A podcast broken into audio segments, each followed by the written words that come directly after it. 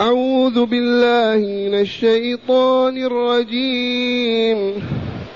قال بل سولت لكم أنفسكم أمرا فصبر جميل عسى الله أن يأتيني بهم جميعا.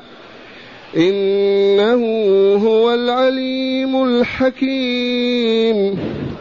وتولى عنهم وقال يا أسفا على يوسف وقال يا أسفا على يوسف وابيضت عيناه من الحزن فهو كظيم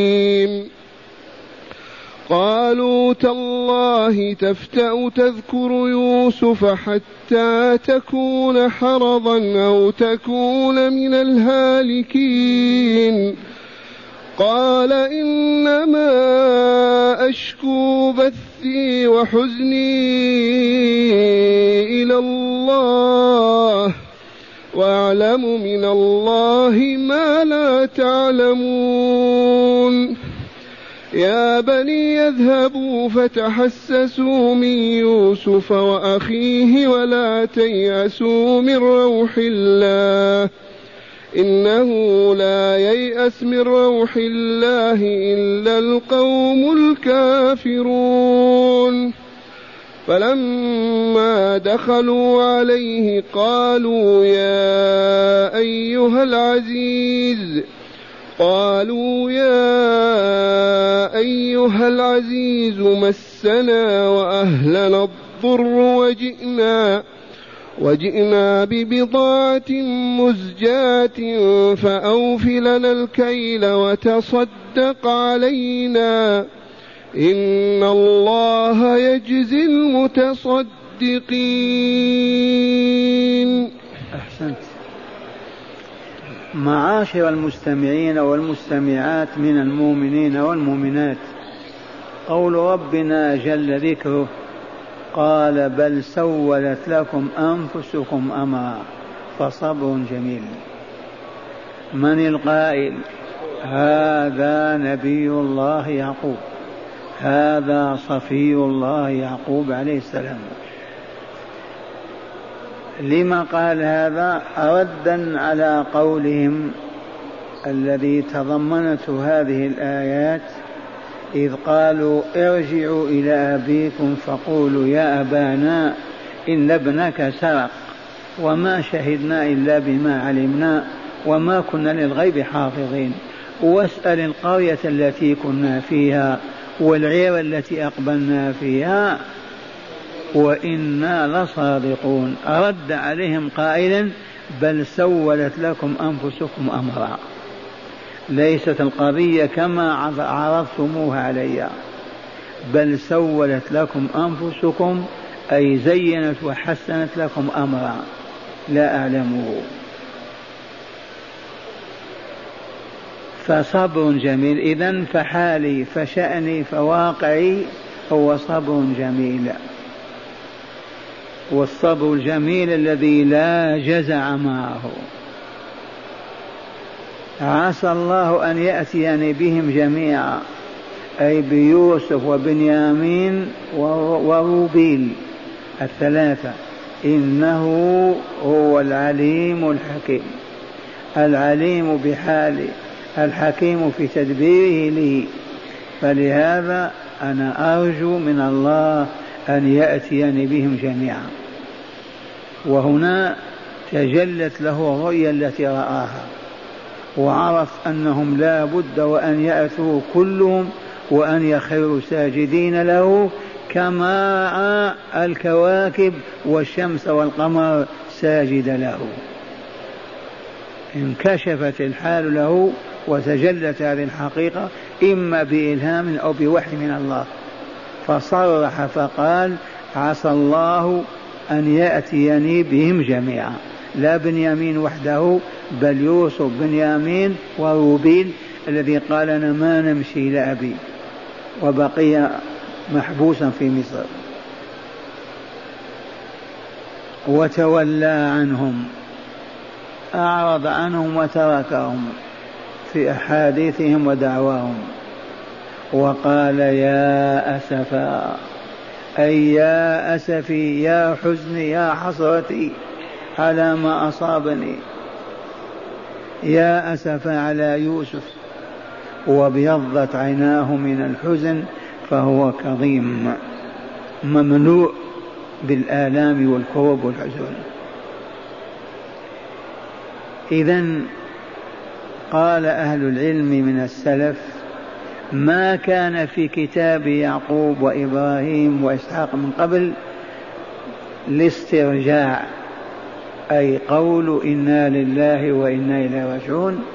فهذه أنزلها الله في كتابه القرآن الكريم وأصبحت من نصيب هذه الأمة. بدل أن يقول بعد أن يقول يا أسفي على يوسف كان يقول إنا لله وإنا إليه راجعون. لكن ما كانت نزلت في الكتب السابقة ولا عرفوها. وإلا الموقف هذا كان يقول إنا لله وإنا إليه راجعون. وفي القرآن الكريم وبشر الصابرين الذين إذا أصابتهم مصيبة قالوا إنا لله وإنا إليه راجعون. وما من مؤمن يصاب بمصيبة فيقول اللهم أجرني في مصيبتي وأخلف لي خيرا منها إلا عوضه الله خيرا منها فهذه ثمرة طيبة لهذه الأمة إن لم تنسها وتتركها وتعرض عنها. ما من مؤمن يصاب بمصيبة في ماله في بدنه في أي جزء من حياته ويسترجع فيقول إنا لله وإنا راجعون. اللهم أجرني في مصيبتي واخلف لي خيرا منها إلا عوضه الله وآجره الله. هنا يروي القرطبي في تفسيره الرواية التالية. ونحن لا نجزم بصحتها ولا نجزم بعدم ذلك. إذ هذا مروي عن علماء بني إسرائيل الذين دخلوا في الإسلام وأسلموا. إليكمها يقول روي أن يعقوب كان يصلي ويوسف معترضا بين يديه وهو طفل صغير. يعقوب عليه السلام كان يصلي وولده يوسف وهو طفل صغير معترض بين يديه أو إلى جنبه. فغطى الغلام في نومه فالتفت يعقوب إليه. ثم غطى والغطيط معروف حركة النايم وصوته. ثانية فالتفت إليه يعقوب. ثم غطى ثالثة فالتفت إليه سرورا به وبغطيطه فرحا به وبغطيطه. هذا أيام كان يوسف طفلا في ديار فلسطين. قال فأوحى الله تعالى إلى ملائكته أي أعلمهم. فأوحى الله تعالى إلى ملائكته انظروا إلى صفي وابن خليلي انظروا إلى صفي أي يعقوب اصطفاه وابن خليل أي ابن إبراهيم عليه السلام. انظروا إلى صفي وابن خليل قائما في مناجاتي يلتفت إلى غيري قائما في مناجاتي يلتفت إلى غيري ولهذا من الآن عرفنا ما في أبشع من أن تلتفت ببصرك أو برأسك وأنت تصلي. تترك الله ينظر إليك وتنظر إلى غيره. ولهذا بالإجماع كراهة الالتفات في الصلاة.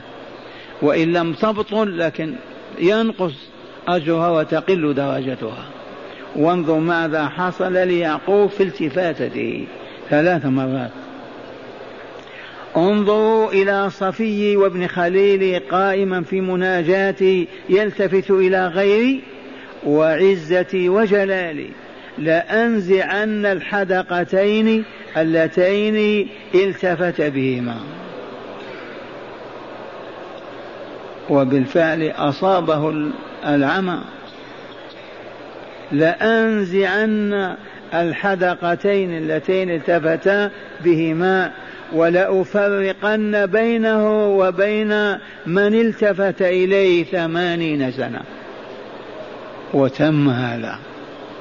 ولأفرقن بينه وبين من التفت إليه ثمانين سنة. ليعلم العالمون أن من قام بين يدي يجب عليه مراقبة مراقبة نظري. يجب عليه مراقبة نظري إليه. كما أنظر إليه ينظر إلي. لا يلتفت إلى غيري. وجاء النهي عن الرسول صلى الله عليه وسلم في هذا. إلا أن الالتفات إن كانت بالبدن كله بطلت الصلاة. وإن كانت بالرأس هكذا أثم ولم, ولم, ولم يكتب له الأجر بكامله وتبقى الالتفات بالقلب قل من يسلم منها. إذا كان الله مقبلا عليك بوجهه فكيف تلتفت وتنظر إلى غيره؟ إذا كان معك يصغي ويسمع ما تقول كيف تترك وتذهب بقلبك إلى السوق وإلى المنزل وإلى كذا؟ فلهذا إلى الله نشكو فقط ضعفنا في هذه القضية. كيف أنت مقبل على الله والله معك وأنت تناجيه وتتكلم معه وبعد ذلك تتركه وتذهب هنا وهناك؟ أو ما تستحي وتنظر إلى غيره؟ نسأل الله أن يتوب علينا من ساعتنا هذه وأن لا نلتفت ولا ننظر في صلاتنا إلى شيء. إذا ونعود إلى الآية الكريمة. قال فصب جميل عسى الله أن يأتيني بهم جميعا. كم هم؟ ثلاثة. إنه هو العليم أي بأحوالي وحاجتي وفقري وضعفي. الحكيم في تدبيره لي وقضائه علي. وتولى عنهم وقال يا أسف على يوسف. كان المفروض يقول إنا لله وإنا إليه راجعون. إنا لله وإنا راجعون. لكن ما شرعت لهم ما نزلت عليهم. قال وابيضت عيناه من الحزن العينان لشدة كثرة البكاء ست. ست سنوات وهو يبكي ابيضت عيناه. فأصبح لا يبصر إلا قليلا أو لا يبصر. وبياضه ويحجب البصر معنى النظر. وابيضت عيناهم من سبب الحزن الذي أصابه بفقده يوسف ثم بفقده بنيامين أيضا. وهو كظيم مملوء مكظوم بالهم والكرب والحزن. هنا تكلم الإخوة الأبناء قالوا تالله أي والله تفتأ تذكر يوسف أي لا تفتأ تذكر يوسف حتى تكون حرضا أي مشرفا على الهلاك. الحرض الإشراف على الموت. أو من الهالكين أي الموتى. قالوا لوالدهم ليعقوب عليه السلام حلفوا له بالله تالله أي والله تفتأ والأصل لا تفتأ لأن اللام هنا لا معنى لها إذ الكلام يدل على وجودها بدونها هي. لا تفتأ تذكر يوسف حتى تكون من حربا أو من الهالكين حتى تشرف على الموت أو تموت. قالوا هذا قطعا حزنا وكربا وألما على أبيهم. ما قالوه نقدا أو طعنا قالوه بكاء وتأسف وألم كما أبوهم يبكي ويتأسف ويتألم. تالله تفتأ تذكر يوسف حتى تكون حرضا أو تكون من الهالكين.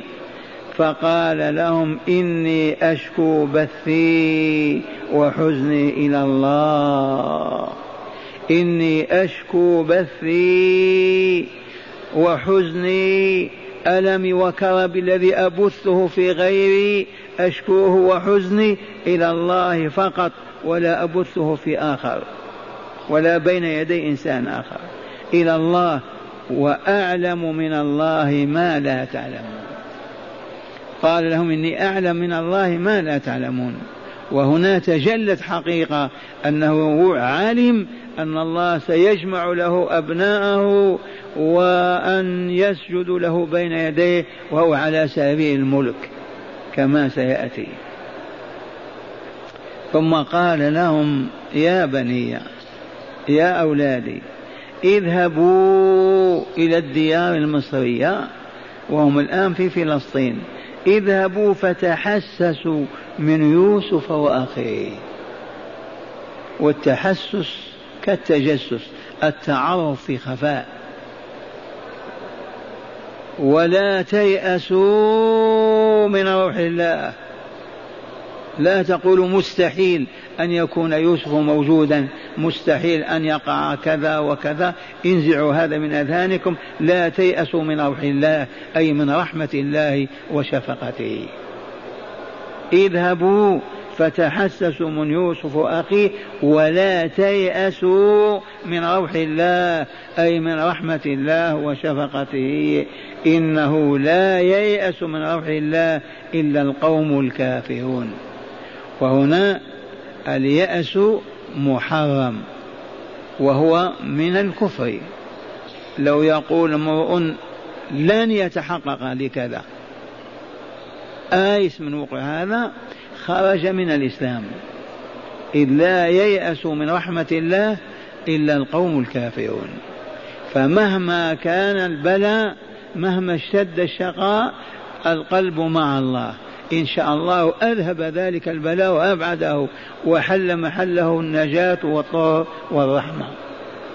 إنه لا ييأس من روح الله أي من رحمته وشفقته بعباده إلا القوم الكافرون. الكافر ميت كما عرفنا لا إيمان له فلا حياة له. فلهذا ييأس ويقنط ولا يبالي إذ قلبه ميت. فلما دخلوا عليه أي ذهبوا إلى مصر في شهر في شهرين حتى وصلوا على الإبل. فلما دخلوا عليه أي على يوسف الذي هو الملقب بالعزيز ملك مصر دخلوا عليه وجلسوا معه قطعا ما هي كالكلمة هكذا.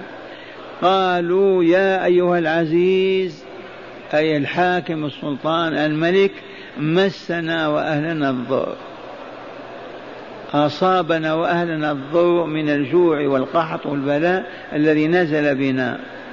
نحن وأهلنا مسنا وأهلنا الضر وجئنا ببضاعة مزجاة. والبضاعة النقود التي يشترون بها أو المادة التي يشترون بها بضاعة مزجاة مدفوعة ما تقبل. أكثر الناس والتجار ما يقبلونها لعدم صلاحيتها. إذا فأوف لنا الكيل أنت بهذه البضاعة وتصدق علينا إن الله يجزي المتصدقين. بعنا ببضاعة وإن كانت لا تصلح ومدفوعة من غيرنا. إذا وتصدق علينا أيضا من فضلك. إن الله يجزي المتصدقين. والمتصدق من يعطي الطعام أو الشراب أو المال إلى محتاج إليه. وسميت الصدقة صدقة لأنها تدل على صدق إيمان صاحبها.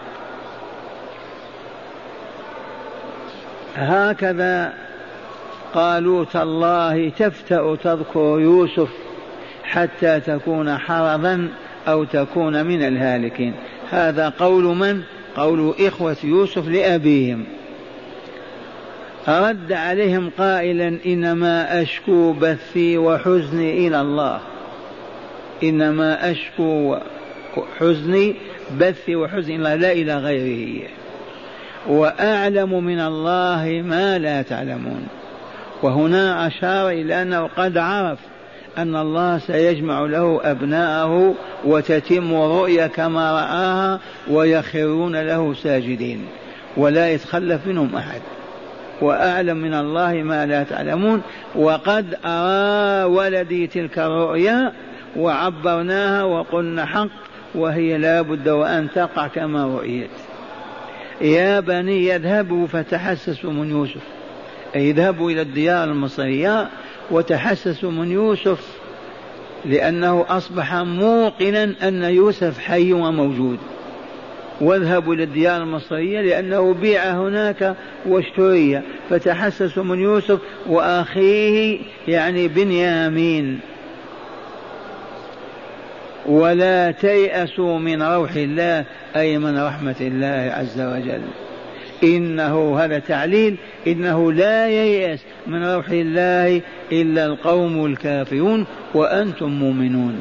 إذا فتحسسوا وتطلعوا علكم تعثرون على أخيكم لأنه موجود وحي. ما في ذلك شك عندي. ولا تيأسوا من روح الله. إنه لا ييأس من روح الله إلا القوم الكافرون. وذهبوا واستجابوا لأمر والدهم ورحلوا من ديار فلسطين إلى الديار المصرية. ووصلوا ودخلوا على العزيز. في قصره في مكان ملكه وحكمه فقالوا يا أيها العزيز مسنا وأهلنا الضر. يعني نساءنا وأطفالنا الجوع والفقر سني جدب وقحط وجنا ببضاعة مزجاة غير مقبولة مدفوعة عند الناس لعدم صلاحيتها. إذا فأوفي لنا الكيل بها. كلنا بها وأوفي وتصدق علينا. إن الله يجزي المتصدقين. هنا أجابهم يوسف عليه السلام قائلا. هل علمتم ما فعلتم بيوسف وأخيه إذ أنتم جاهلون؟ دقت الساعة. هل علمتم ما فعلتم بيوسف وأخيه؟ أما كذبتم على والده واتخذتموه للصحراء ثم رميتموه في البير ثم بعتموه عبدا رقيقا تذكرون هذا وإلا لا؟ لا شك أن قلوبهم تكاد تتمزق. هل علمتم ما فعلتم بيوسف وأخيه؟ إذ أنتم جاهلون. فلو كنتم عالمين ما تورطتم هذه الورطة ولا وقعتم في هذه الفتنة. ولكن الجهل. وهذا الذي نكرره دائما ونقول والله ما أصابنا ما أصابنا ولا يصيبنا من بلاء وشقاء وفتن وعذاب إلا من جهلنا. فلو كنا عالمين عارفين بربنا والله لا كرب ولا حزن. والله يقول ألا إن أولياء الله لا خوف عليهم ولا هم يحزنون. فالفسق والفجور والظلم والشرك والباطل وكل ما نشكوه والله لنتيجة الجهل لو علمنا ما فعلنا هذا. هذا يعقوب عليه السلام يقرر هذه الحقيقة ويقول إذ أنتم جاهلون. لو كنتم عالمين والله ما تفعلون ذاك الفعل. ولا تأخذوا أخاكم وترمونه في بير ثم لما يستخرج تبيعونه على أنه رقيق.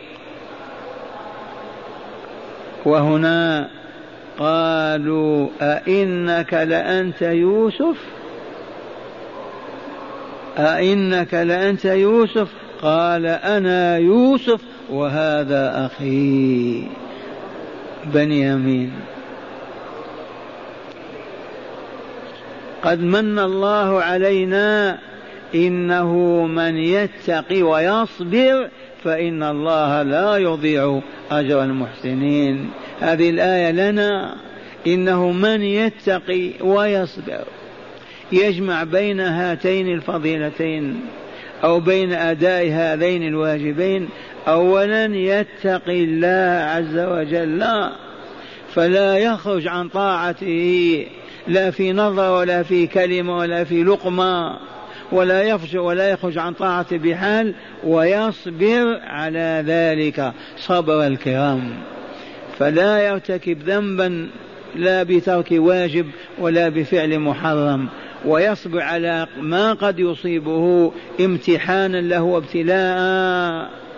فإن الله لا يضيع أجر المحسنين. الذين أحسنوا إيمانهم فآمنوا حق الإيمان وأحسنوا طاعتهم فعبدوا الله بما شرع وأخلصوا له العبادة.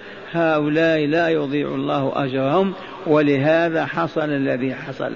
قالوا تالله لقد آثرك الله علينا وإن كنا لخاطئين. معاشر المستمعين نقرأ الآيات من الكتاب في الشرح. ما زال السياق في الحديث على قصة يوسف وإخوته. إنه بعد أن أخذ يوسف أخاه بالسرقة ولم يقبل استرحامهم له بأخذ غيره بدلا عنه انحازوا ناحية يفكرون في أمرهم وهو ما أخبر تعالى عنه في قوله فلما استيأسوا أي يئسوا خلصوا نجيا أي اعتزلوا يتناجون في قضيتهم.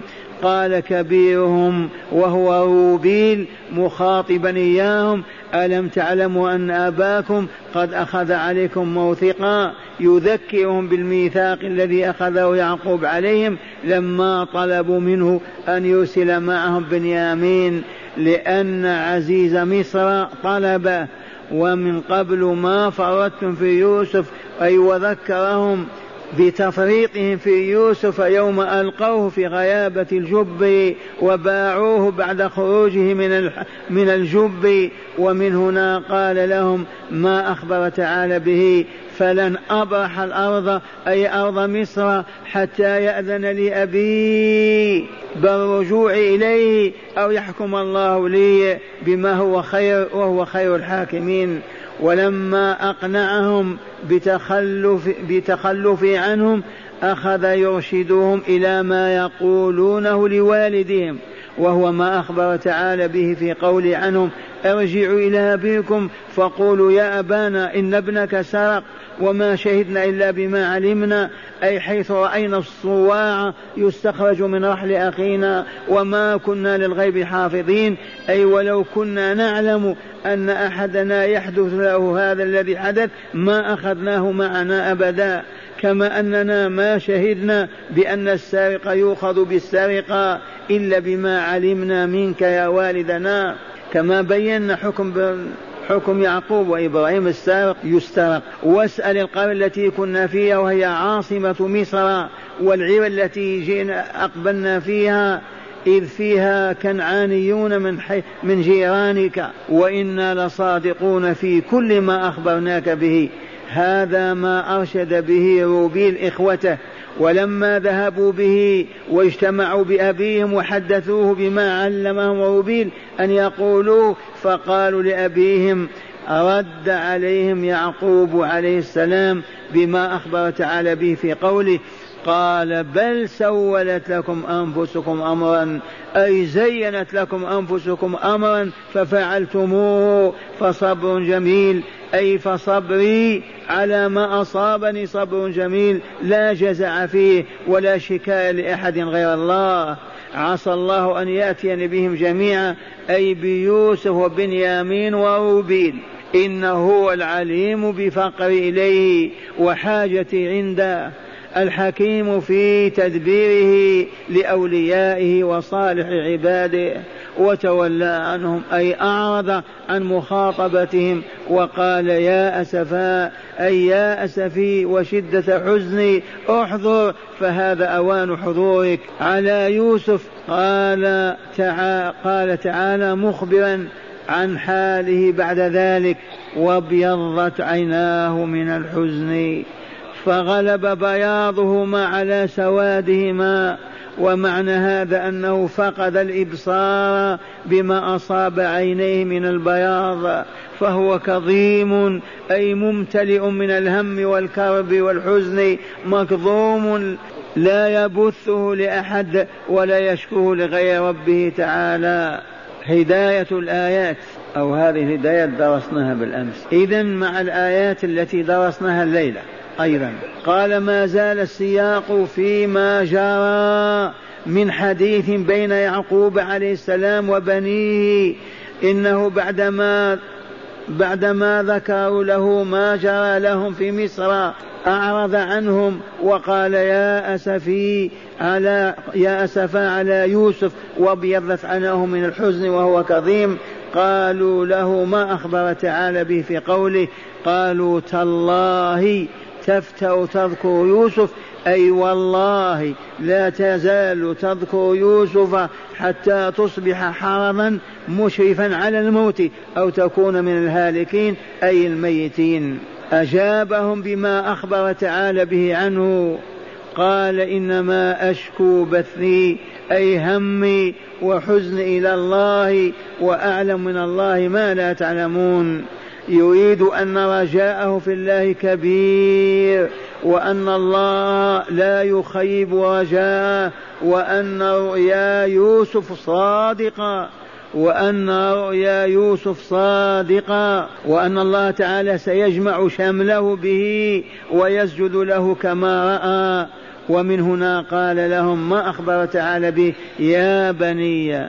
اذهبوا فتحسسوا من يوسف وأخيه أي التمسوا أخبارهما بحواسكم بالسؤال عنهما والنظر إليهما ولا تيأسوا من روح الله أي لا تقنطوا من فرج الله ورحمته. وعلل للنهي فقال إنه لا ييأس من روح الله أي من فرجه ورحمته إلا القوم الكافرون. وامتثل الأبناء أمر الوالد وذهبوا إلى مصر وانتهوا إليها ونزلوا بها وأتوا إلى دار العزيز. فلما دخلوا عليه قالوا ما أخبر تعالى به عنهم؟ قالوا يا أيها العزيز مسنا وأهلنا الضر أي من الجذب والقحط والمجاعة. وجنا ببضاعة مزجاة أي دراهم رديئة مدفوعة لا تقبل كما تقبل الجيد منها. فأوف لنا الكيل بها وتصدق عنا بقبولها على على رداءتها. إن الله يجزي المتصدقين أي يثيبهم على إحسانهم ويجزيهم به خيرا. والآن مع هداية هذه الآيات. أولا شدة الحزن تعرض صاحبها للحرض أو الموت. سنة ماضية في الخلق. شدة الحزن تعرض صاحبها للحرب أو للموت. للإشراف على الموت أو الموت. فلهذا يجب أن لا يكرب المؤمن ولا يحزن أشد ما ينبغي. ويسترجع ويذهب ذلك من نفسه. شدة الحزن تعرض صاحبها للحرب أو الموت. كما سمعتم في الآية. ثانيا تحريم الشكوى لغير الله عز وجل. قال أشكو بثي وحزن إلى الله. أما الشكوى إلى فلان وفلان ما تجدي ولا تنفع. بل لا تنبغي. أشكو يا عبد الله إلى ربك. اطرح بين يديه واذكر آلامك ومصابك. الله يفرج. تحريم الشكوى لغير الله عز وجل. ثالثا حرمة اليأس من الفرج عند الشدة والرحمة عند العذاب. وقد عرفنا إنه لا يئس من روح الله إلا القوم الكافرون. لا يحل لمؤمن ابدا أن يأس من فرج عند شدة أو رحمة عند عذاب. نعم مهما اشتد البلاء واشتد العذاب لا يأس المؤمن. يبقى في رجاء مع ربه عز وجل.